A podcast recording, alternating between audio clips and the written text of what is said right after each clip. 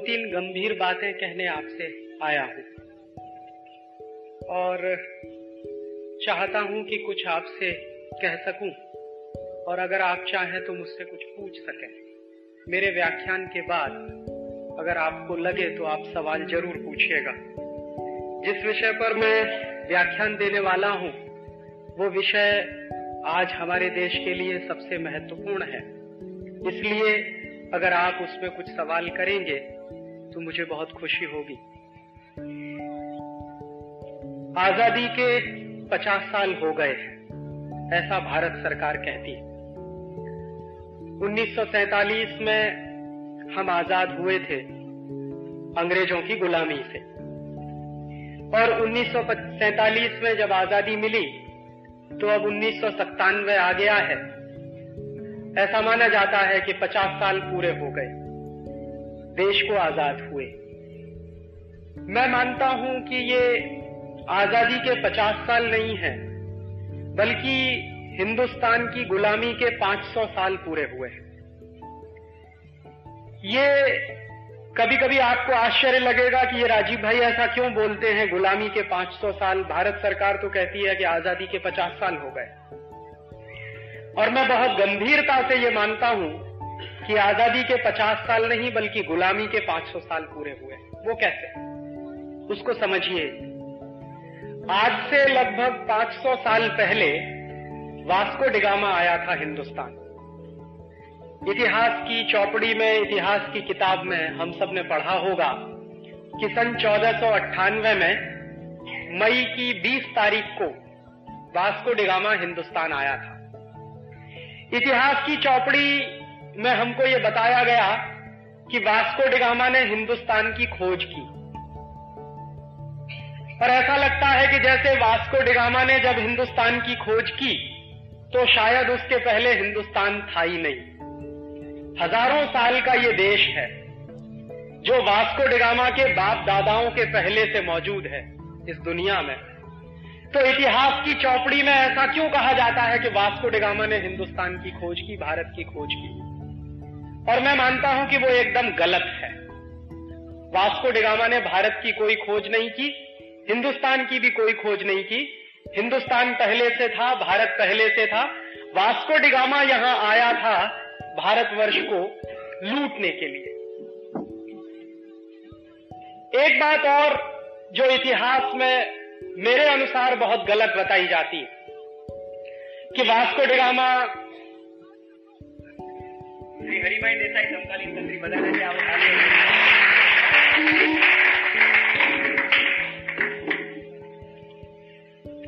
दूसरी बात जो मैं कह रहा था कि अक्सर ये कहा जाता है कि वो वास्को डिगामा एक बहुत बहादुर नाविक था, बहादुर सेनापति था, बहादुर सैनिक था और हिंदुस्तान की खोज के अभियान पर निकला था, ऐसा कुछ नहीं था।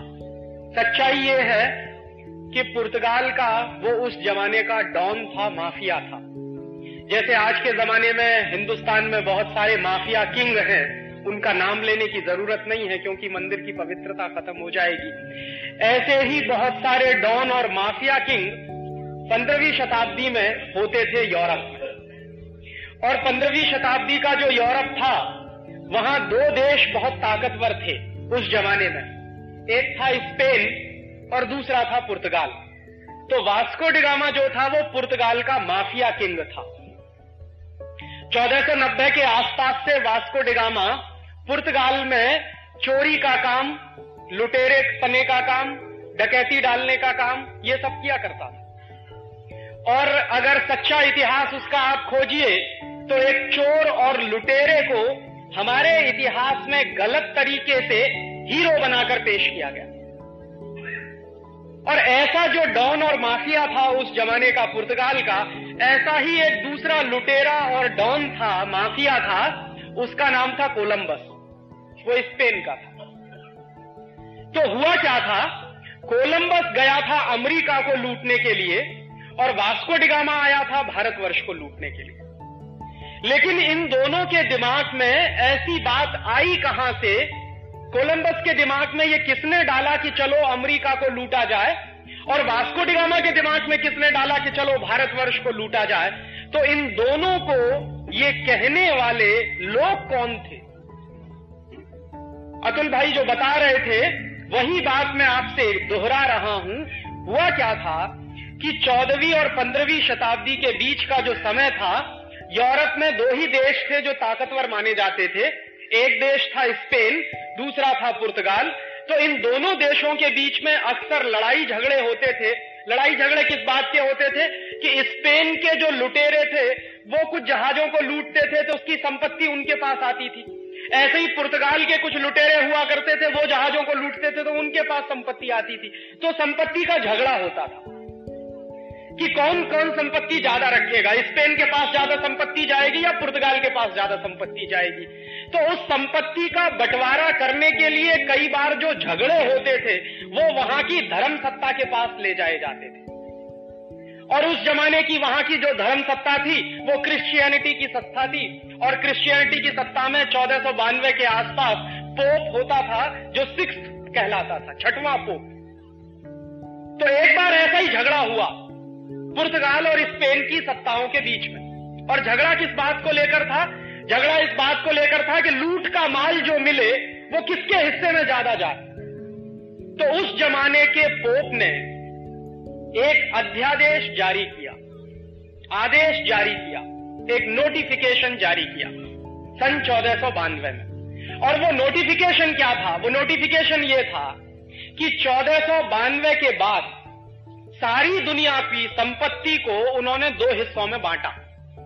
और दो हिस्सों में ऐसा बांटा कि दुनिया का एक हिस्सा पूर्वी हिस्सा और दुनिया का दूसरा हिस्सा पश्चिमी हिस्सा।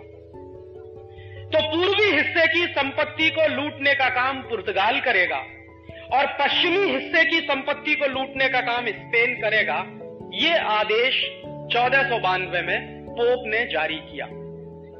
ये आदेश जारी करते समय जो मूल सवाल है वो ये है कि क्या किसी पोप को ये अधिकार है कि वो दुनिया को दो हिस्सों में बांटे और उन दोनों हिस्सों को लूटने के लिए दो अलग अलग देशों की नियुक्ति कर दे।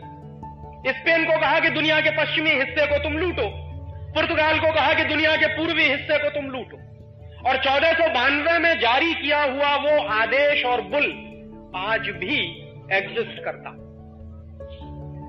ये क्रिश्चियनिटी की धर्म सत्ता कितनी खतरनाक हो सकती है, उसका एक अंदाज़ा इस बात से लगता है कि उन्होंने मान लिया कि सारी दुनिया तो हमारी है, और इस दुनिया को दो हिस्सों में बांट दो।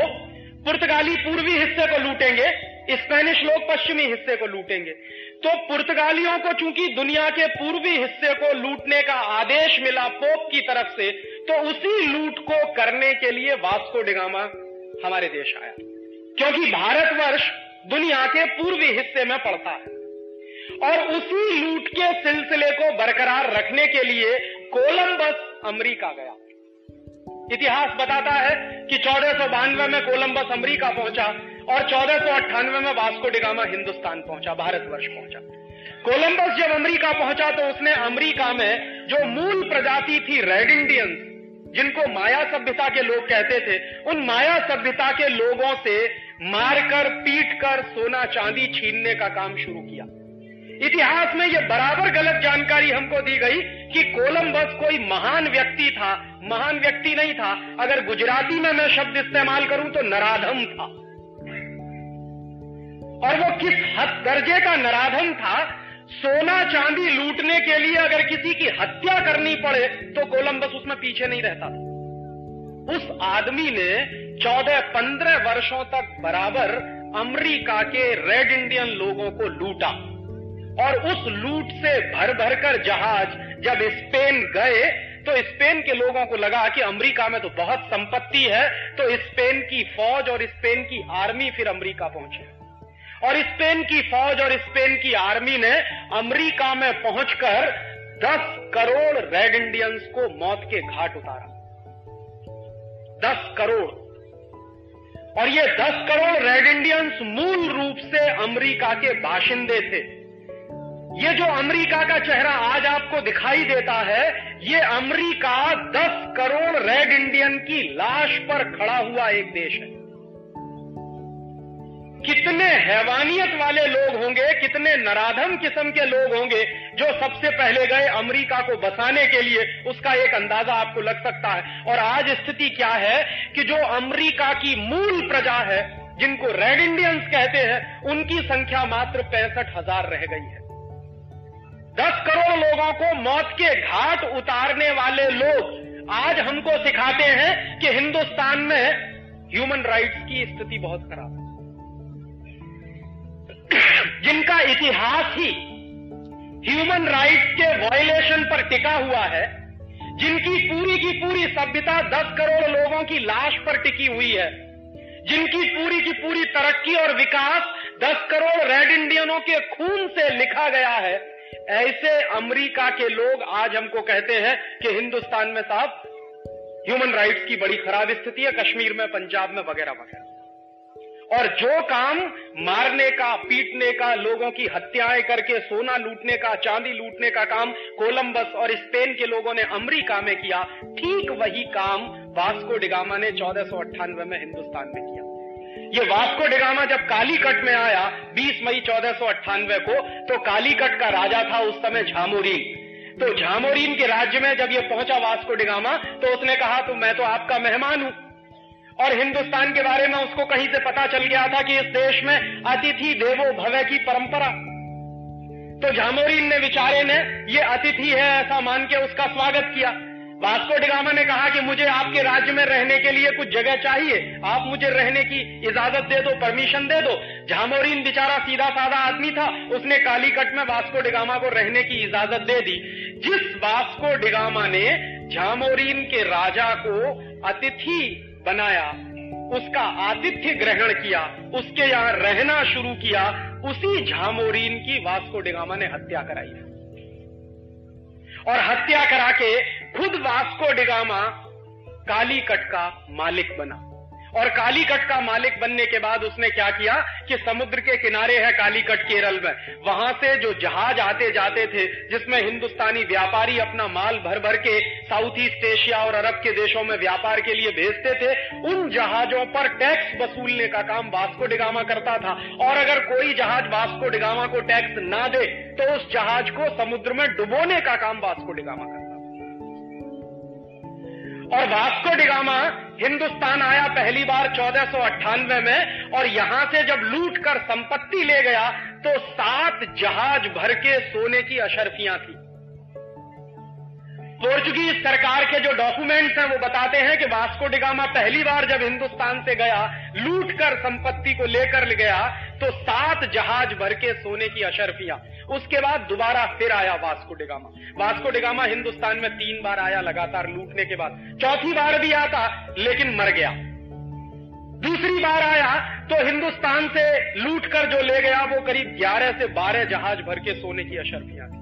और तीसरी बार आया, और हिंदुस्तान से जो लूट कर ले गया, वो 21 से 22 जहाज़ भर के सोने की अशरफियाँ इतना सोना चांदी लूट कर जब वास्को डिगामा यहाँ से ले गया तो पुर्तगाल के लोगों को पता चला कि हिंदुस्तान में तो बहुत संपत्ति है। और भारतवर्ष की संपत्ति के बारे में उन्होंने पहले भी कहीं पढ़ा था। उनको कहीं से ये टैक्स मिल गया था कि भारत एक ऐसा देश है जहाँ पर महमूद गजनवी नाम का एक व्यक्ति आया, सत्रह साल बराबर आता रहा, लूटता रहा इस देश को, एक ही मंदिर को। सोमनाथ का मंदिर जो बिरावल में उस सोमनाथ के मंदिर को महमूद गजनवी नाम का एक व्यक्ति एक वर्ष आया, अरबों खरबों की संपत्ति लेकर चला गया, दूसरे साल आया, फिर अरबों खरबों की संपत्ति ले गया, तीसरे साल आया, फिर लूट कर ले गया, और सत्रह साल बराबर वो आता रहा और लूट कर ले जाता रहा। तो वो टैक्स भी उनको मिल गए थे कि एक एक मंदिर में इतनी संपत्ति, इतनी पूंजी है, इतना पैसा है भारतवर्ष में। तो चलो इस देश को लूटा जा और उस जमाने में एक जानकारी और दे दूँ। ये यूरोप वाले और अमेरिका वाले जितना अपने आप को विकसित कहे, सच्चाई ये है कि चौदहवीं और पंद्रहवीं शताब्दी में दुनिया में सबसे ज़्यादा गरीबी यूरोप के देशों में थी। खाने पीने को भी कुछ होता नहीं था। प्रकृति ने उनको हमारी तरह कुछ भी नहीं दिया। ना उनके पास नेचुरल रिसोर्सेज हैं जितने हमारे पास हैं, न मौसम बहुत अच्छा है, न खेती बहुत अच्छी होती थी, और उद्योगों का तो प्रश्न ही नहीं उठता। तेरहवीं और चौदहवीं शताब्दी में तो यूरोप में कोई उद्योग नहीं होता था। तो उन लोगों का मूलतः जीविका का जो साधन था, वो लुटेरेपन के काम से जीविका चलाते थे। चोरी करते थे, डकैती डालते थे, लूट डालते थे। ये मूल काम करने वाले यूरोप के लोग थे। तो उनको पता लगा कि हिंदुस्तान और भारतवर्ष में इतनी संपत्ति है तो चलो उस देश को लूटा जाए। और वास्को डिगामा ने आकर हिंदुस्तान में लूट का एक नया इतिहास शुरू किया। उसके पहले भी लूट चली हमारी। महमूद गजनवी जैसे लोग हमको लूटते रहे, लेकिन वास्को डिगामा ने आकर लूट को जिस तरह से केंद्रित किया और ऑर्गेनाइज किया, वो समझने की ज़रूरत है। उसके पीछे पीछे क्या हुआ? पुर्तगाली लोग आए। उन्होंने सत्तर अस्सी वर्षों तक इस देश को खूब जमकर लूटा। पुर्तगाली चले गए इस देश को लूटने के बाद, फिर उसके पीछे फ्रांसीसी आए। उन्होंने इस देश को खूब जमकर लूटा सत्तर अस्सी वर्ष उन्होंने भी लूटा। उसके बाद डच आ गए हॉलैंड वाले, उन्होंने इस देश को लूटा। और उसके बाद फिर अंग्रेज़ आ गए, हिंदुस्तान में लूटने के लिए ही नहीं, बल्कि इस देश पर राज्य भी करने के लिए। पुर्तगाली आए लूटने के लिए, फ्रांसीसी आए लूटने के लिए, डच आए लूटने के लिए, और फिर पीछे से अंग्रेज़ चले आए लूटने के लिए। अंग्रेज़ों ने लूट का तरीका बदल दिया। ये अंग्रेज़ों से पहले जो लोग लूटने के लिए आए, वो आर्मी लेके आए थे, बंदूक लेके आए थे, तलवार लेके आए थे, और ज़बरदस्ती लूटते थे। अंग्रेज़ों ने क्या किया कि लूट का सिलसिला बदल दिया, और उन्होंने अपनी कंपनी बनाई। उसका नाम ईस्ट इंडिया रखा। ईस्ट इंडिया कंपनी को लेकर सबसे पहले सूरत में आए, इसी गुजरात ये बहुत बड़ा दुर्भाग्य है इस देश का कि जब जब इस देश की लूट हुई है, गुजरात के रास्ते हुई। जितने लोग इस देश को लूटने के लिए आए बाहर से, वो गुजरात के रास्ते घुसे इस देश में। इसको समझिए क्यों? क्योंकि गुजरात में संपत्ति बहुत थी और आज भी है। तो अंग्रेज़ों को लगा कि सबसे पहले लूटने के लिए चलो सूरत पूरे हिंदुस्तान में कहीं नहीं गए। सबसे पहले सूरत में आए। और सूरत में आके ईस्ट इंडिया कंपनी के लिए कोठी बनानी है, ऐसा वहाँ के नवाब के सामने उन्होंने फरमान रखा। बेचारा नवाब सीधा साधा था। उसने अंग्रेज़ी ईस्ट इंडिया कंपनी को कोठी बनाने के लिए ज़मीन दे दी। कभी आप जाइए सूरत में, वो कोठी आज भी खड़ी हुई है। उसका नाम है कूपर विला। एक अंग्रेज़ था, उसका नाम था जेम्स कूपर। छह अधिकारी आए थे सबसे पहले ईस्ट इंडिया कंपनी के। उनमें से एक अधिकारी था जेम्स कूपर।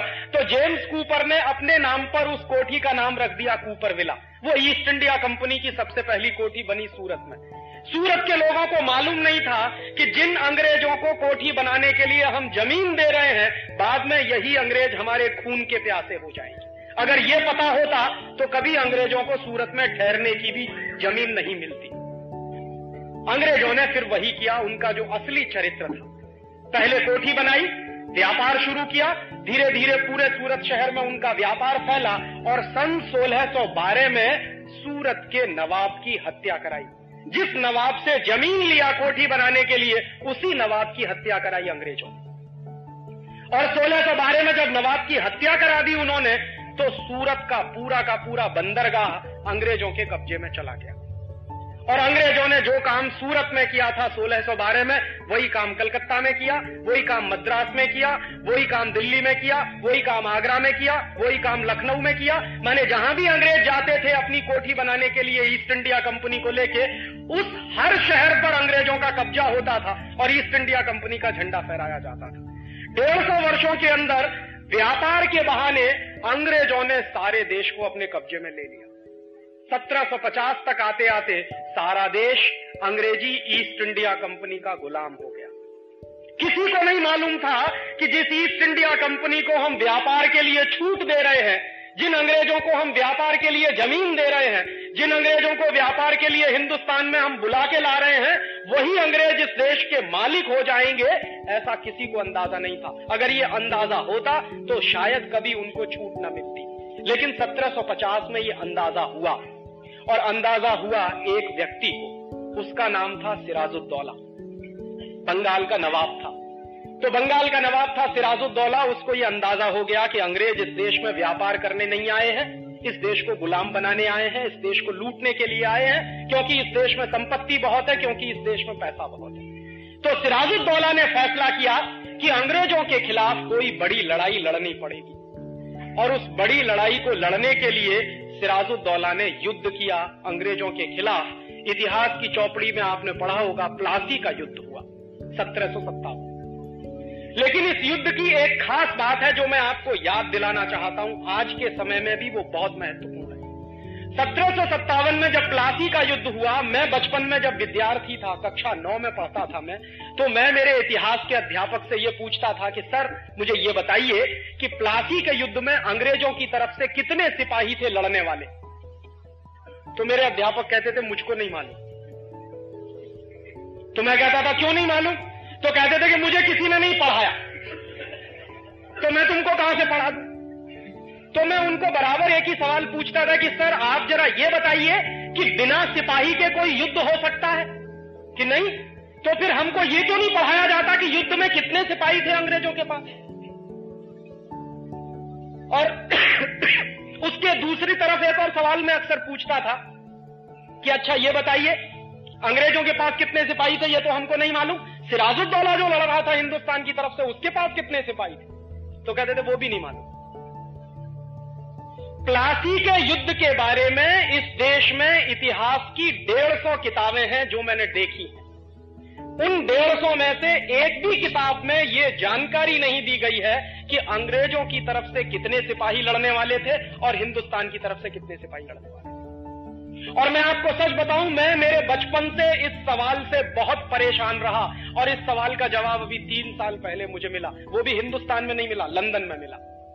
लंदन में एक इंडिया हाउस लाइब्रेरी है, बहुत बड़ी लाइब्रेरी है। उस इंडिया हाउस लाइब्रेरी में हिंदुस्तान के गुलामी के बीस हज़ार से ज़्यादा दस्तावेज़ रखे हुए जो हमारे देश में नहीं है, वहाँ रखे भारतवर्ष को अंग्रेज़ों ने कैसे तोड़ा, कैसे गुलाम बनाया, इसकी पूरी विगतवार जानकारी उन बीस हज़ार दस्तावेजों में इंडिया हाउस लाइब्रेरी में मौजूद है। मेरे एक परिचित हैं, प्रोफेसर धर्मपाल।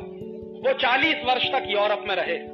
मैंने एक बार उनको एक चिट्ठी लिखी, मैंने कहा, सर, मैं ये जानना चाहता हूँ बेसिक क्वेश्चन कि प्लासी के युद्ध में अंग्रेज़ों के पास कितने सिपाही थे? तो उन्होंने कहा, देखो राजीव, अगर तुमको ये जानना है तो बहुत कुछ जानना पड़ेगा और तुम तैयार हो जानने के लिए मैंने कहा, मैं सब जानना चाहता हूँ। मैं इतिहास का विद्यार्थी नहीं लगा, लेकिन इतिहास को समझना चाहता हूँ कि ऐसी कौन सी खास बात थी जो हम अंग्रेज़ों के गुलाम हो गए। ये समझ में तो आना चाहिए अपने को कि कैसे हम अंग्रेज़ों के गुलाम हो गए। ये इतना बड़ा देश 34 करोड़ की आबादी वाला देश, पचास हज़ार अंग्रेज़ों का गुलाम कैसे हो गया, ये समझना चाहिए। तो वो प्लासी के युद्ध पर से वो समझ में आया। उन्होंने कुछ दस्तावेज़ मुझे भेजे, फोटोकॉपी करा के, और वो मेरे पास अभी भी है। उन दस्तावेजों को जब मैं पढ़ता था तो मुझे पता चला कि प्लासी के युद्ध में अंग्रेज़ों के पास मात्र 300 सिपाही थे। 300 और सिराजुद्दौला के पास अट्ठारह हज़ार सिपाही थे। अब किसी भी सामने के विद्यार्थी से, बच्चे से या सामान्य बुद्धि के आदमी से आप ये पूछो कि एक बाजू में 300 सिपाही और दूसरे बाजू में अट्ठारह हज़ार सिपाही, कौन जीतेगा? अठारह हज़ार सिपाही जिसके पास है वो जीतेगा। लेकिन जीता कौन? जिनके पास मात्र 300 सिपाही थे, वो जीत गए और जिसके पास अट्ठारह हज़ार सिपाही थे, वो हार गए। और हिंदुस्तान के, भारतवर्ष के एक एक सिपाही के बारे में अंग्रेज़ों के पार्लियामेंट में यह कहा जाता था कि भारतवर्ष का एक सिपाही अंग्रेज़ों के पाँच सिपाहियों को मारने के लिए काफ़ी है। इतना ताकतवर।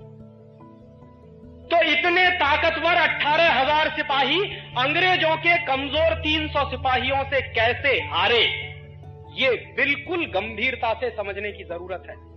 और उन दस्तावेजों को देखने के बाद मुझे पता चला कि हम कैसे हारे।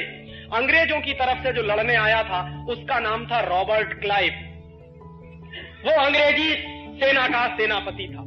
और भारतवर्ष की तरफ़ से जो लड़ रहा था सिराजुद्दौला, उसका भी एक सेनापति था, उसका नाम था मीर जाफ़र। तो हुआ क्या था? रॉबर्ट क्लाइव ये जानता था कि अगर भारतीय सिपाहियों से सामने से हम लड़ेंगे तो हम 300 लोग हैं, मारे जाएँगे, एक घंटे भी युद्ध नहीं चलेगा। और क्लाइव ने इस बात को कई बार ब्रिटिश पार्लियामेंट को चिट्ठी लिख के कहा था। क्लाइव की दो चिट्ठियाँ हैं उन दस्तावेजों में। एक चिट्ठी में क्लाइव ने लिखा कि हम सिर्फ़ 300 सिपाही हैं और सिराजुद्दौला के पास अट्ठारह हज़ार सिपाही हैं। हम युद्ध जीत नहीं सकते हैं। अगर ब्रिटिश पार्लियामेंट अंग्रेज़ी पार्लियामेंट ये चाहती है कि हम प्लासी का युद्ध जीतें तो ज़रूरी है कि हमारे पास और सिपाही भेजे जाए उस चिट्ठी के जवाब में क्लाइव को ब्रिटिश पार्लियामेंट की एक चिट्ठी मिली थी। और वो बहुत मज़ेदार है, उसको समझना चाहिए। उस चिट्ठी में ब्रिटिश पार्लियामेंट के लोगों ने ये लिखा कि हमारे पास इससे ज़्यादा सिपाही है नहीं। क्यों नहीं है? क्योंकि सत्रह सौ सत्तावन में जब प्लासी का युद्ध शुरू होने वाला था, उसी समय अंग्रेज़ी सिपाही फ्रांस में नेपोलियन बोनापार्ट के खिलाफ लड़ाई लड़ रहे थे। और नेपोलियन बोनापार्ट क्या था? अंग्रेज़ों को मार मार के फ्रांस से भगा रहा था। तो पूरी की पूरी अंग्रेज़ी ताकत और अंग्रेज़ी सेना नेपोलियन बोनापार्ट के खिलाफ फ्रांस में लड़ती थी, इसलिए वो ज़्यादा सिपाही दे नहीं सकते थे। तो उन्होंने कहा अपने पार्लियामेंट में कि हम इससे ज़्यादा सिपाही आपको दे नहीं सकते। जो 300 सिपाही है, उन्हीं से आपको प्लासी का युद्ध जीतना है। तो रॉबर्ट क्लाइव ने अपने दो जासूस लगाए। उसने कहा, देखो, युद्ध लड़ेंगे तो मारे जाएँगे। अब आप एक काम करो। उसने दो अपने साथियों को कहा कि आप जाओ और सिराजुद्दौला की आर्मी में पता लगाओ कि कोई ऐसा आदमी है क्या जिसको रिश्वत दे दे, जिसको लालच दे दे। और रिश्वत के लालच में जो अपने देश से गद्दारी करने को तैयार हो जाए, ऐसा आदमी तलाश उसके दो जासूसों ने बराबर सिराजुद्दौला की आर्मी में पता लगाया कि हाँ एक आदमी है। उसका नाम है मीर जाफ़र। अगर आप उसको रिश्वत दे दो तो वो हिंदुस्तान को बेच सकता इतना लालची आदमी।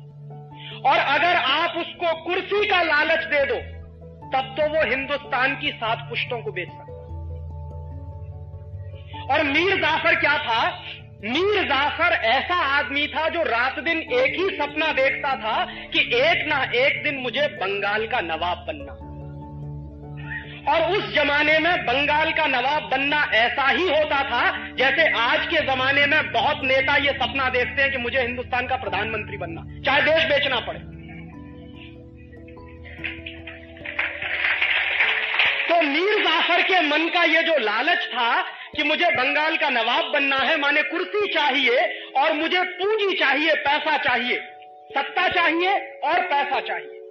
ये दोनों लालच उस समय मीर जाफ़र के मन में सबसे ज़्यादा प्रबल थे और उस लालच को रॉबर्ट क्लाइव ने बराबर भांप लिया।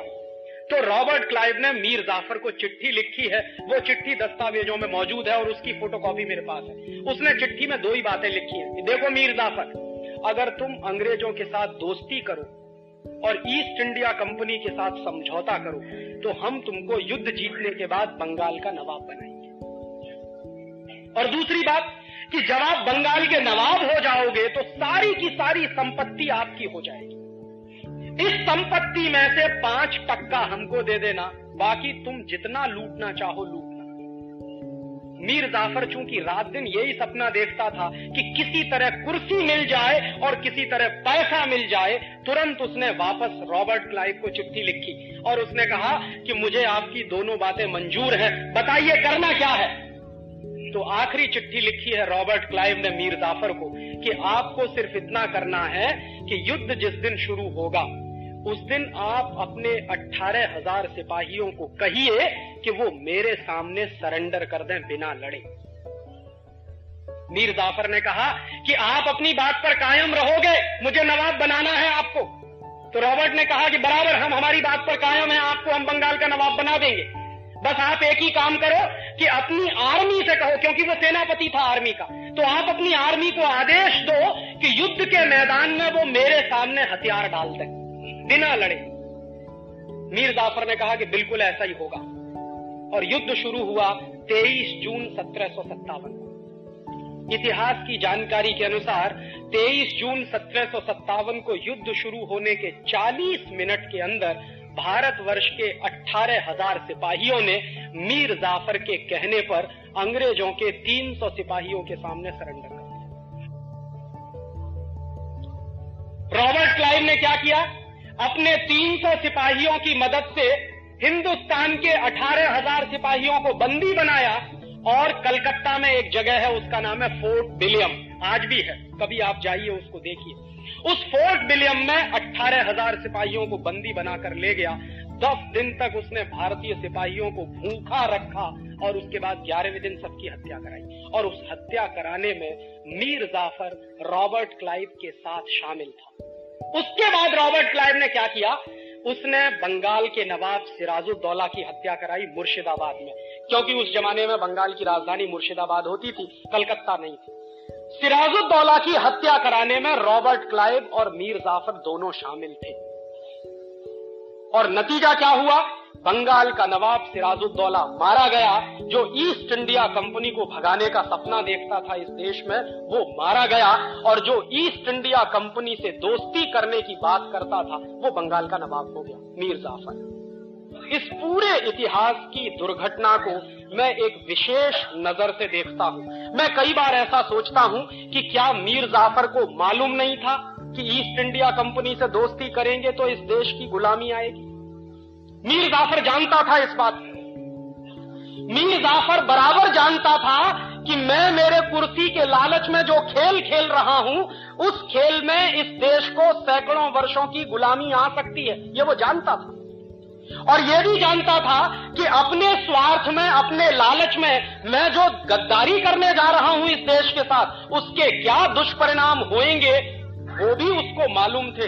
लेकिन होता कि हम सत्रह सौ सत्तावन ऐसा सोचता हूँ कि गुलामी से आज़ाद हो जाते। क्योंकि अट्ठारह हज़ार सिपाही हमारे पास थे और 300 अंग्रेज़ सिपाहियों को मारना बिल्कुल आसान काम था हमारे लिए।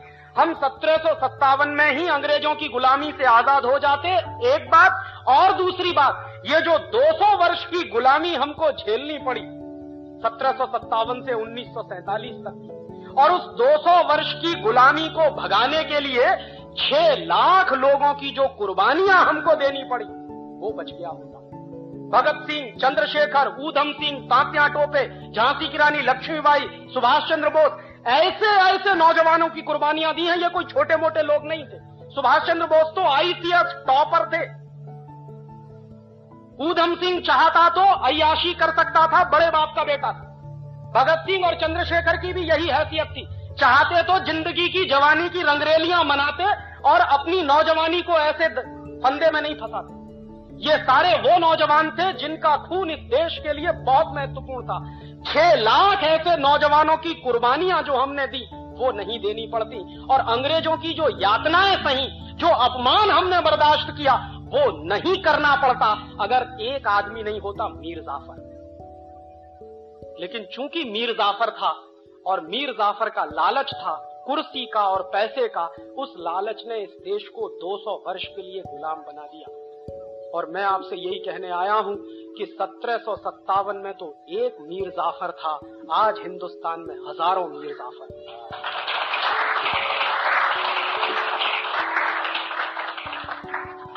जो देश को वैसे ही गुलाम बनाने में लगे हुए हैं, जैसे मीर जाफ़र ने इस देश को गुलाम बनाया। मीर जाफ़र ने क्या किया था? विदेशी कंपनी को समझौता किया था बुला के। और विदेशी कंपनी से समझौता करने के चक्कर में उसको कुर्सी मिली थी और पैसा मिला था। आज जानते हैं, हिंदुस्तान का जो नेता प्रधानमंत्री बनता, हिंदुस्तान का जो नेता मुख्यमंत्री बनता है, वो सबसे पहला काम जानते क्या करता है? प्रेस कॉन्फ्रेंस करता है और कहता है, विदेशी कंपनी वालों, तुम्हारा स्वागत है। आओ यहाँ पर। और बराबर इस बात को याद रखिए ये बात सत्रह सौ सत्तावन में मीर जाफ़र ने कही थी ईस्ट इंडिया कंपनी से कि अंग्रेज़ों, तुम्हारा स्वागत है। उसके बदले में तुम इतना ही करना कि मुझे कुर्सी दे देना और पैसा दे देना। आज के नेता भी वही कह रहे हैं, विदेशी कंपनी वालों, तुम्हारा स्वागत है। और हमको क्या करना? हमको कुछ नहीं, मुख्यमंत्री बनवा देना, प्रधानमंत्री बनवा देना, सौ, दो सौ करोड़ रुपए की रिश्वत दे देना बोफोर्स के माध्यम से हो या एनरॉन के माध्यम से हो, हम उसी में खुश हो जाएँगे, सारा देश हम आपके हवाले कर देंगे। ये इस समय चल रहा और इतिहास की वही दुर्घटना दोहराई जा रही है, जो सत्रह सौ सत्तावन में हो चुकी और मैं आपसे मेरे दिल का दर्द कह रहा हूँ कि एक ईस्ट इंडिया कंपनी 200 250 वर्ष इस देश को गुलाम बना सकती है लूट सकती है तो आज तो इन मीर जाफरों ने चार हज़ार विदेशी कंपनियों को बुला लिया है। आपको मालूम है, इस देश में रोज समझौते होते हैं विदेशी कंपनियों से। और दरवाज़ा खोलकर विदेशी कंपनियों को ऐसे बुलाया जा रहा है, जैसे वही अब इस देश के भाग्य का निर्धारण करेंगे। और इसमें हर एक पार्टी शामिल है। मैं किसी पार्टी का नाम नहीं लेना चाहता, क्योंकि मंदिर की पवित्रता का मुझे ध्यान है। ये सब चोर और मीर जाफरों की औलाद है। जो पार्टी वाले हो, किसी का नाम लेने की ज़रूरत नहीं। सत्ता में जब नहीं रहते हैं तो विदेशी कंपनियों का विरोध करते हैं। और जैसे ही कुर्सी मिल जाती है, सबसे पहला काम विदेशी कंपनियों को बुला के उनके सामने साष्टांग दंडवत प्रणाम करके समझौते कर और कोई भी एक नेता इस देश का अपवाद नहीं है। हर पार्टी को इस देश में राज चलाने का मौका मिला है। किसी को कम, किसी को ज़्यादा। और हर पार्टी ने एक ही सबूत दिया है, विदेशी कंपनियों को ज़्यादा से ज़्यादा बुलाओ। जानते क्या होता महाराष्ट्र में अभी एक नाटक और तमाशा होके चुका। उस तमाशे को आपने पढ़ा होगा। दो तीन दिन अखबारों में चर्चा का विषय रहा। जानते हैं क्या है? एडवांटेज महाराष्ट्र। और वो एडवांटेज महाराष्ट्र क्या है? महाराष्ट्र में विदेशी कंपनियों का खुला स्वागत है। आप लूटने के लिए आइए। ये कहने के लिए वो तमाशा आयोजित हुआ। और ऐसे तमाशे हिंदुस्तान के हर प्रदेश में हो रहे हैं। और जानते हैं होड़ क्या लगी हुई है? हरेक मुख्यमंत्री, दूसरे मुख्यमंत्री के साथ इस कंपटीशन में लगा हुआ है कि मेरे प्रदेश में ज़्यादा विदेशी कंपनियाँ या तुम्हारे प्रदेश में ज़्यादा विदेशी कंपनी इतने बड़े लेवल पे ये नाटक चल रहा। और इस नाटक के सूत्र देखिए क्या क्या है। अभी तक क्या था कि विदेशी कंपनियों को बुलाने के लिए इस देश में कुछ कायदे थे, कुछ कानून थे, उनके चलते वो ज़्यादा से ज़्यादा उनतालीस प्रतिशत की पूंजी लेकर आती थी। सरकार ने फैसला किया लिबरलाइजेशन के नाम पर कि अब विदेशी कंपनियों को उनतालीस प्रतिशत से इक्यावन प्रतिशत तक पूंजी लगाने की खुली छूट है। और इक्यावन प्रतिशत के बाद चौहत्तर प्रतिशत तक विदेशी पूंजी लगाने की छूट है। और अब फैसला हो गया है कि सौ प्रतिशत तक पूंजी लगाने की खुली छूट है। माने हंड्रेड परसेंट विदेशी कंपनियों को खुली छूट। वो आ रहे हैं, पहले आए थे, ध्यान रखिए, बंदूक लेकर, तलवार लेकर लूटने के लिए। अब की बार लूटने को उनके लिए बंदूक और तलवार की ज़रूरत नहीं है। उनको यहाँ अपनी सरकार बनाने की ज़रूरत नहीं है। जब यहाँ का हर नेता मीर जाफ़र हो गया है तो उनको ज़रूरत क्या है रॉबर्ट क्लाइव को भेजने की? और बहस पता है क्या चल रही है? अगर आपने, अगर ध्यान से आप पढ़ते हो तो अखबारों में अभी एक बहुत बड़े नेता का बयान आया। मैं उसका भी नाम नहीं लेना चाहता। एक बड़े नेता जो बहुत जिम्मेदार माने जाते हैं, इस देश के एक्स फाइनेंस मिनिस्टर रहे उनका बयान पता है क्या? उनका ये कहना है कि हरेक पॉलिटिकल पार्टी के एमपी को पार्लियामेंट के अंदर विदेशी कंपनियों का एजेंट बनने की खुली छूट मिलनी चाहिए। ये उनका बयान है। और क्यों? क्योंकि हमको दलाली खानी है, हर एक कंपनी से। तो हिंदुस्तान में दलाली खाने की खुली छूट मिलनी चाहिए, और इस खुली छूट को देने के लिए अगर कोई कानून बनाना पड़े तो वो कानून हिंदुस्तान के पार्लियामेंट को बना लेना चाहिए। ये बयान एक बहुत बड़ी पार्टी के बहुत बड़े नेता, जो वित्त मंत्री रह चुके हैं, उनका है। ये कहना है कि हिंदुस्तान में जितनी विदेशी कंपनियाँ आती हैं, हर विदेशी कंपनी की दलाली करने की हमको छूट मिलनी चाहिए। माने ये मीर जाफ़र के भी बाप हो गए। और ये वो लोग हैं जो एक तरफ़ कहते हैं भारतीय संस्कृति और दूसरी तरफ़ पार्लियामेंट के अंदर उनका एक एमपी बोलता है कि हर विदेशी कंपनी से दलाली खाने की हमको छूट चाहिए ऐसे हिंदुस्तान में 540 एमपीज बैठे। और हर एमपी अगर एजेंट हो गया है विदेशी कंपनियों का, और कुछ हो गए हैं देशी कंपनियों के, और इन एजेंटों ने पता है क्या है? पूरे देश को एक कंपनी बना दिया है। जैसे कंपनी को चलाते हैं, वैसे ही देश चला रहे जो मन में आता है, वो कानून बना देते हिंदुस्तान में विदेशी कंपनियों ने कहा कि हमको लूट की खुली छूट चाहिए। इसके लिए फेरा कानून खत्म करो। सरकार ने तय कर लिया कि फेरा कानून हटा दे। विदेशी कंपनियों ने कहा कि हमको लूट की खुली छूट करने के लिए एमआरटीपी कानून की ज़रूरत नहीं है, हटाइए। सरकार ने फैसला किया कि एमआरटीपी कानून हटा देंगे। विदेशी कंपनियों ने कहा कि हमारे ऊपर इनकम टैक्स ज़्यादा लगाया जाता। है हमारे ऊपर इनकम टैक्स कम करना चाहिए। सरकार ने फैसला किया, चालीस टक्का वाला इनकम टैक्स दस टक्का कर दिया। विदेशी कंपनियों ने कहा कि हमको कैपिटल गेन टैक्स में छूट मिलनी चाहिए। भारत सरकार ने तय किया, चालीस टक्का वाले कैपिटल गेन टैक्स को बीस टक्का कर दिया विदेशी कंपनियों ने। और उसके बाजू में दूसरी तरफ़, जो स्वदेशी लोग हैं, जो भारतीय लोग हैं, उन पर टैक्स बराबर बढ़ाना। विदेशी कंपनियों पर टैक्स की छूट है। लेकिन भारतीय लोगों पर टैक्स बढ़ाना, अगर आपकी कंपनी है तो आपको कैपिटल गेन टैक्स देना पड़ेगा चालीस टक्का। अगर विदेशी कंपनी है तो उसको कैपिटल गेन टैक्स देना पड़ता बीस टक्का। अगर आपकी कंपनी है, हिंदुस्तानी कंपनी है, स्वदेशी कंपनी है तो आपको कॉरपोरेट टैक्स देना पड़ेगा और उसके साथ इनकम टैक्स देना पड़ेगा। विदेशी कंपनी है तो उन पर कॉरपोरेट टैक्स की भी छूट है और इनकम टैक्स की भी छूट है। और कुछ क्षेत्र तो ऐसे हैं जिसमें भारत सरकार ने यह तक फैसला कर लिया है कि अगर विदेशी कंपनी झूठे को लिखकर दे दे कि हम 100 परसेंट एक्सपोर्ट करेंगे तो पाँच से दस साल तक उनके ऊपर कोई टैक्स नहीं लगेगा। टैक्स हॉलीडे होगा। ये चल रहा है। और इतना ही नहीं है, इसके बाद यहाँ तक बात पहुँच गई है। शायद आपको अंदाज़ा लग गया हो। सरकार ने नोटिफिकेशन जारी कर दिया है। कि अगर विदेशी कंपनी वाले कुछ लाख या कुछ करोड़ रुपए की संपत्ति इस देश में लाएँ और लगाएँ तो विदेशी कंपनी के अधिकारियों को भारतवर्ष का नागरिक माना जा सकता। ड्यूअल सिटीजनशिप और ये बात हमारे देश के प्रधानमंत्री जब विदेश गए थे, वहाँ कह के आए। यहाँ नहीं कहा पार्लियामेंट।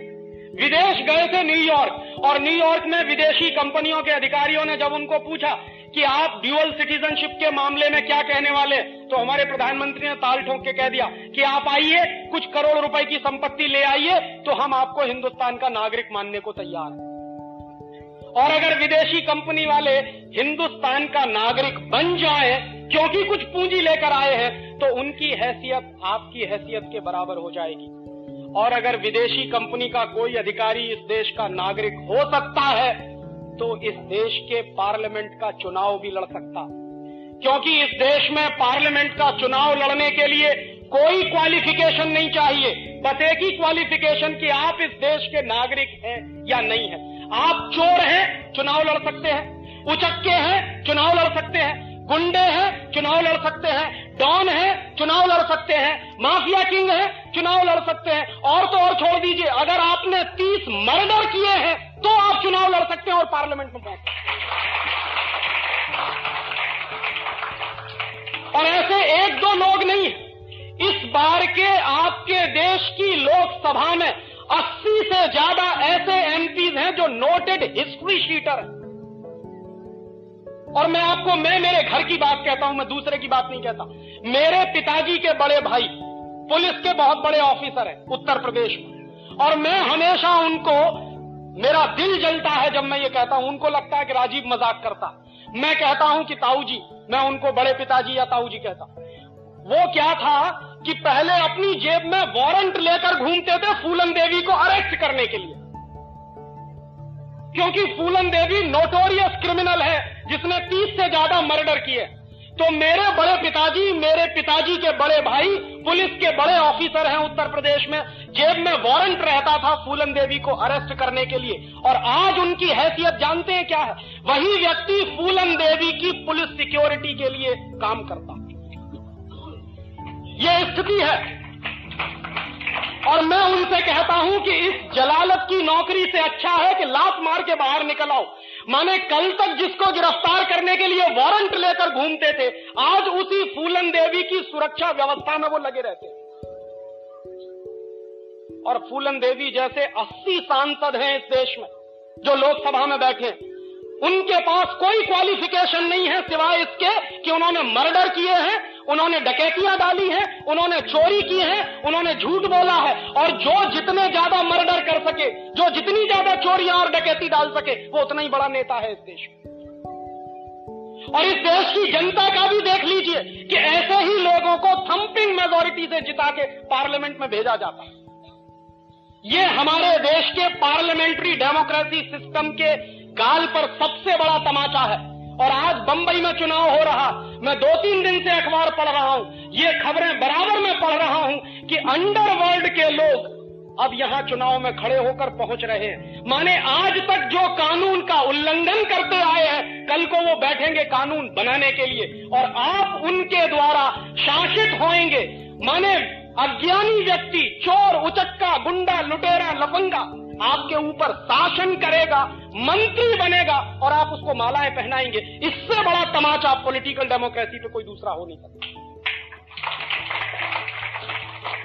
तो भारत सरकार ने तो फैसला कर दिया है कि अब तो हिंदुस्तान में विदेशी कंपनी वाले कुछ पूंजी लेकर आए और इस देश में वो चुनाव लड़ सकते हैं पार्लियामेंट में जा सकते। हैं और चुनाव कैसे लड़ा जाता है कैसे जीता जाता है, ये आप जानते हो, मैं भी जानता हूँ। चुनाव को जीतने के लिए गुंडा शक्ति चाहिए और चुनाव को जीतने के लिए धन की शक्ति चाहिए। विदेशी कंपनियों के पास दोनों ही चीज़ें मौजूद हैं। वो गुंडा शक्ति भी ला सकते हैं और वो धन की शक्ति भी इस देश में इकट्ठी कर सकते हैं। तो अब तो विदेशी कंपनियों को यहाँ तक छूट मिली है कि उनके अधिकारी आए, इस देश में कुछ पूंजी निवेश करें, इस देश के नागरिक हो जाएँ और इस देश के नागरिक हो जाएँ तो चुनाव में खड़े हो सकते हैं। और अगर चुनाव में खड़े हो सकते हैं तो पार्लियामेंट में पहुँच सकते हैं। और अगर विदेशी कंपनियों के अधिकारी हिंदुस्तान में चुनाव लड़कर पार्लियामेंट में पहुँचना शुरू कर देंगे तो हिंदुस्तान उन्नीस सौ सैंतालीस के वापस पुरानी स्थिति में चला जाएगा, जब लॉर्ड माउंटबेटन हिंदुस्तान के पार्लियामेंट में बैठता था। अब विदेशी लोग इस देश के पार्लियामेंट में बैठेंगे। और ये कोई खाम ख्याली की बात नहीं है, ऐसा शुरू हो गया है। राज्यसभा में दो मेंबर ऑफ़ पार्लियामेंट इस समय विदेशी नागरिक की हैसियत से पार्लियामेंट में एंट्री पा चुके दो लोग। नॉन रेजिडेंट इंडियंस के नाम पर उनको पार्लियामेंट में एंट्री मिली। और बिहार की असेंबली में तीन ऐसे एमएलए हैं जो 100 परसेंट विदेशी नागरिक है। लेकिन उनको बिहार की असेंबली में जगह मिली। अब विदेशी लोग बाकायदा आपके पार्लियामेंट में बैठेंगे।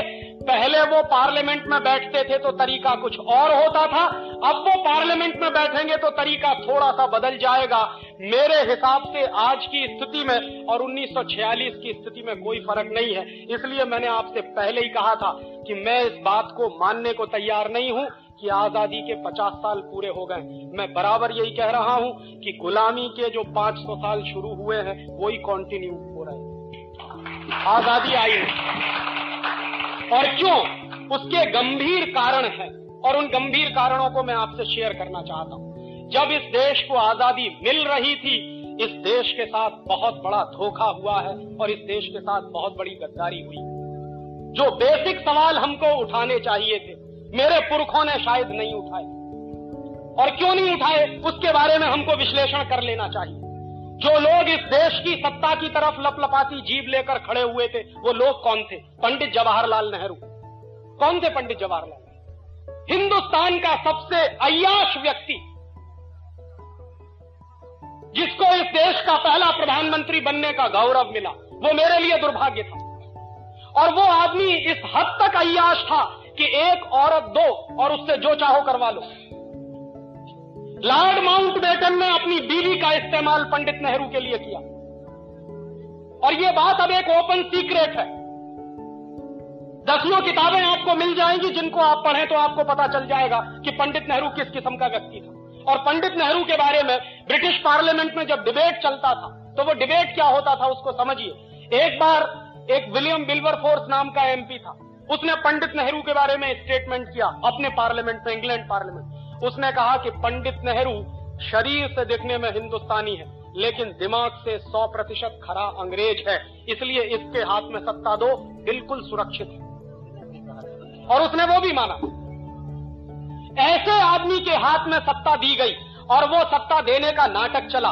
और उस आदमी के हाथ में सत्ता देने के लिए ट्रांसफ़र ऑफ़ पावर के बहुत सारे एग्रीमेंट हुए। उनमें दो तीन एग्रीमेंट महत्वपूर्ण है जो समझने चाहिए। हिंदुस्तान में उन्नीस सौ सैंतालीस तक अंग्रेज़ों की 127 कंपनियाँ काम कर रही लॉर्ड माउंट बेटन को चिंता यह थी कि अगर हिंदुस्तानी आज़ाद होने के बाद सारी अंग्रेज़ी कंपनियों को हिंदुस्तान से भगा देंगे तो ये जो लूट हो रही है, ये जो संपत्ति मिल रही है, ये जो पैसा आ रहा है, इस ये बंद हो जाएगा।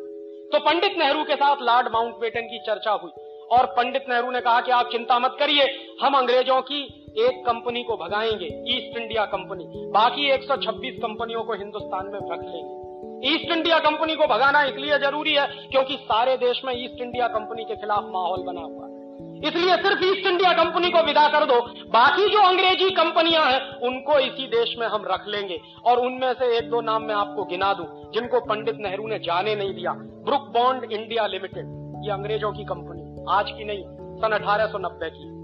लिप्टन इंडिया लिमिटेड, ये अंग्रेज़ों की कंपनी। आज की नहीं है, सन अठारह की।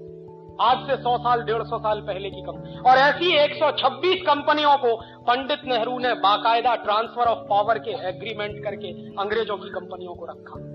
तो आज़ादी का मतलब क्या था? ईस्ट इंडिया कंपनी को भगा देंगे और बाकी अंग्रेज़ी कंपनियाँ जो इस देश को लूट रही हैं, उसको नहीं भगाएँगे। और इतना ही नहीं, उसके बाद दूसरी बात जो हुई, वो उससे भी ज़्यादा खतरनाक मैं मानता हूँ। 1946 में इंग्लैंड की पार्लियामेंट में इंडियाज इंडिपेंडेंस एक्ट पारित हुआ। आज़ादी का कानून, भारत की आज़ादी का कानून। और मेरे जैसे नौजवान से अगर पूछा जाए तो हिंदुस्तान को ब्रिटेन के पार्लियामेंट से कानून पारित करने के बाद आज़ादी दी गई है। हमने आज़ादी ली नहीं। क्योंकि यह तो मैं बहुत बेचारगी की स्थिति मानता हूँ कि कोई हमको कानून पारित करके आज़ाद करे और पार्लियामेंट के नियम होते हैं। अगर मान लीजिए आज पार्लियामेंट ने एक कानून पारित किया और उस कानून के पारित होने के बाद हमको आज़ाद किया, कल को अगर वो पार्लियामेंट उस कानून को वापस ले ले तो हमारी आज़ादी का होगा क्या? इसलिए यह सबसे गंभीर सवाल था कि 1946 में इंग्लैंड का पार्लियामेंट अगर इंडिया इंडिपेंडेंस एक्ट पारित करता है और उस एक्ट को पारित करने के आधार पर इस देश में कुछ लोगों का चुनाव होता है, जिनकी संविधान सभा बनाई जाती है, और उस संविधान सभा के आधार पर कॉन्स्टिट्यूशन का निर्माण होता है। और कॉन्स्टिट्यूशन भी क्या बना है? 1935 में अंग्रेज़ों ने गवर्नमेंट ऑफ़ इंडिया रूल पारित किया, इस देश पर शासन करने के और 1935 का जो गवर्नमेंट ऑफ़ इंडिया रूल था, वो हिंदुस्तान को उन्होंने अगले एक हज़ार साल तक गुलाम बनाए रखने के लिए पारित किया था। उस गवर्नमेंट ऑफ़ इंडिया रूल को आज़ादी के बाद हिंदुस्तान के संविधान का आधार बनाया गया। ये बहुत ही दुर्भाग्यपूर्ण था। दुनिया में कोई भी देश जब आज़ाद होता है तो पुरानी व्यवस्थाओं को बनाकर नहीं रखता, उठा के फेंक देता। फ्रांस भी अंग्रेज़ों का गुलाम रहा, और फ्रांस ने 1790 में जब वहाँ क्रांति हुई, और फ्रांस की आज़ादी आई तो फ्रांस ने अंग्रेज़ों का बनाया हुआ संविधान, फ्रांसीसी लोगों ने अंग्रेज़ों के बनाए हुए कानून सब उठा के फेंक दिए। तब फ्रांस आज़ाद अमरीका भी गुलाम रहा यूरोप के लोगों का।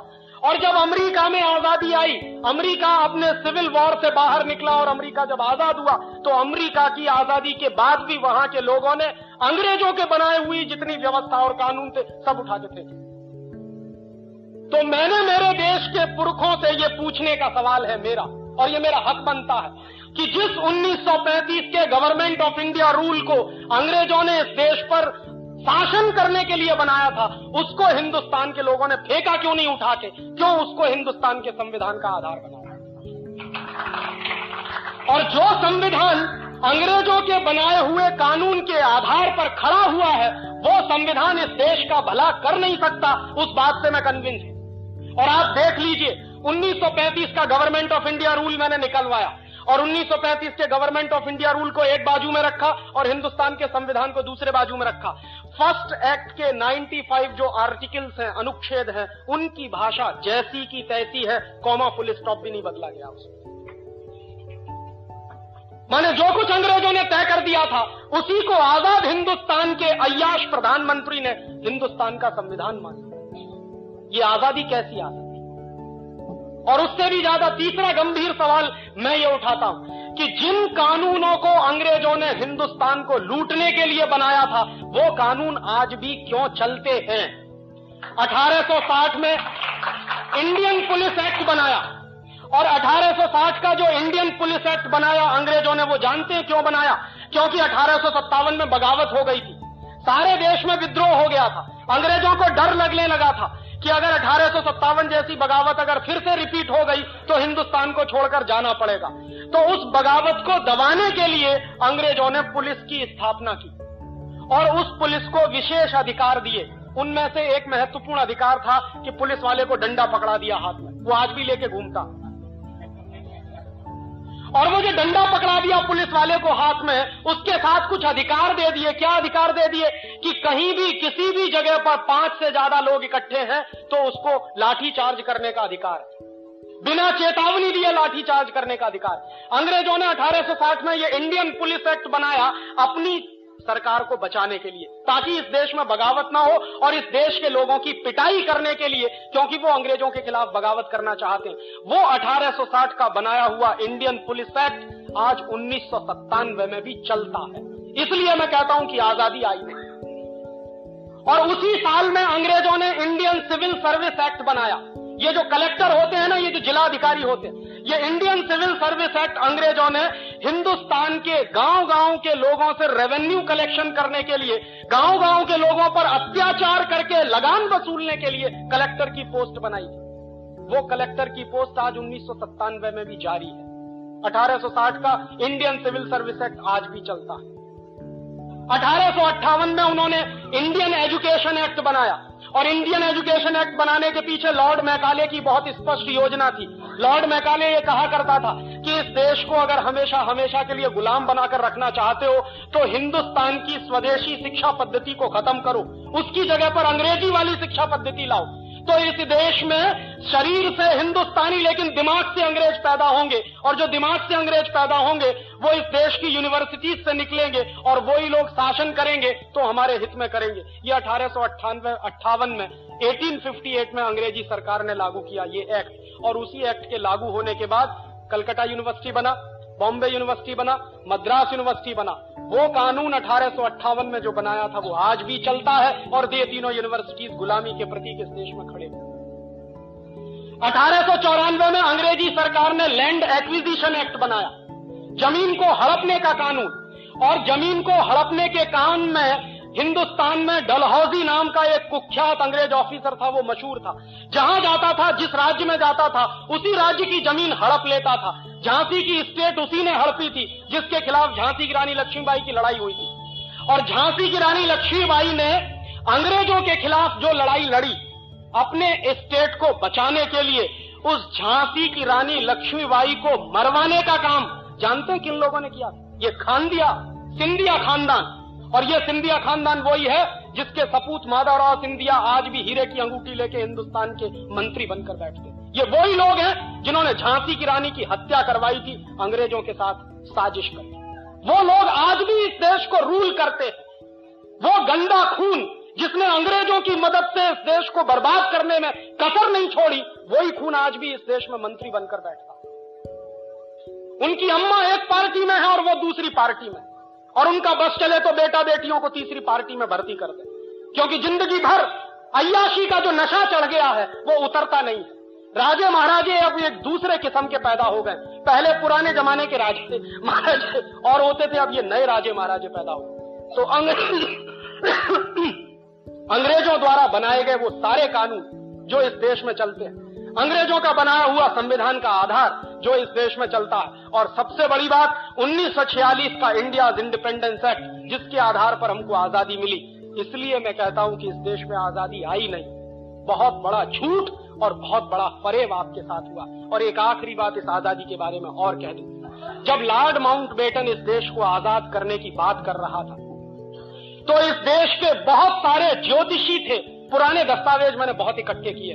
और उनको जब मैं देख रहा था तो 1945 में इस देश में बहुत सारे ज्योतिषियों ने भविष्यवाणी करना शुरू किया। और सारे ज्योतिषियों ने भविष्यवाणी करना शुरू किया। और सारे ज्योतिषी इस बात पर सहमत थे कि 15 अगस्त 1947 की रात को आज़ादी ना ली जाए। वो दिन अच्छा नहीं है। उनके अपने कुछ कैलकुलेशन होंगे। ज्योतिष का शास्त्र है, ज्योतिष का विज्ञान है इस देश में, और बहुत विकसित विज्ञान है, मैं मानता हूँ उसको। और इस देश के उस जमाने के सारे बड़े ज्योतिष शास्त्री कह रहे थे कि 15 अगस्त उन्नीस सौ सैंतालीस की रात को आज़ादी मत लीजिए। पंडित नेहरू से मना किया था, सरदार पटेल से मना किया था, लेकिन ये सत्ता के मोह में इतने अंधे थे कि जो कुछ अंग्रेज़ कह रहे हैं वो ही मानो। और उस जमाने में एक फ्रांसीसी लेखक था, उसका नाम था डोमिनिक लापियरे। उसने लॉर्ड माउंट बेटन से एक इंटरव्यू लिया। डोमिनिक लापियरे ने कई किताबें लिखी। उसमें एक किताब है फ्रीडम एट मिडनाइट। और ऐसी ही उसकी एक दूसरी किताब है the division of India in Lord Mountbatten उस इस दूसरी किताब में उसने लॉर्ड माउंट बेटन से जो इंटरव्यू लिया है, वो छापा। और वो मैंने जब पढ़ा तो मेरा खून खोल गया। डोमिनिक लापियरे ने सवाल किया लॉर्ड माउंट बेटन से कि आप हिंदुस्तान को 15 अगस्त उन्नीस की रात के 12 बजे आज़ाद क्यों करना चाहते हो? ये काम तो दिन में करने के। आज़ादी लेने और देने के काम तो दिन में होते हैं, रात के 12 बजे तो दुनिया में सबसे ज़्यादा कुकर्म होते हैं। आप ये क्यों करना चाहते हो? तो लॉर्ड माउंटबेटन का जवाब जानते हैं क्या था? लॉर्ड माउंटबेटन ने जवाब दिया है उस इंटरव्यू में कि मैंने जानबूझकर 15 अगस्त 1947 की रात को 12 बजे इस देश को आज़ाद करने का फैसला किया। क्यों? क्योंकि मैंने सारे ज्योतिषियों से पता किया है कि 15 अगस्त 1947 का दिन इस देश के लिए बहुत ही दुर्भाग्य का दिन है और अगर उस दिन इस देश को आज़ाद किया जाए तो ये देश एक रह नहीं सकता। ये बटेगा खंड खंड बटेगा।